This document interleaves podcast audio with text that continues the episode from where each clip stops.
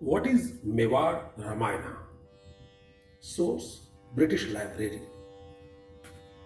One of the world's most beautiful Ramayana manuscripts, prepared for Maharana Jagat Singh, the ruler of the Rajput kingdom of Mewar in Rajasthan in the middle of the 17th century.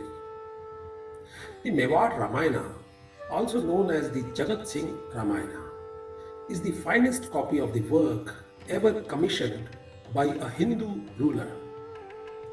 The story held a special significance for the Mewar ruling family as the Sisodia Rajputs counted Rama among their direct ancestors in the Solar dynasty. The care and expense lavished upon the manuscript demonstrates that its preparation was a great act of family devotion. This manuscript is also the most heavily illustrated Ramayana known originally containing perhaps as many as 450 paintings.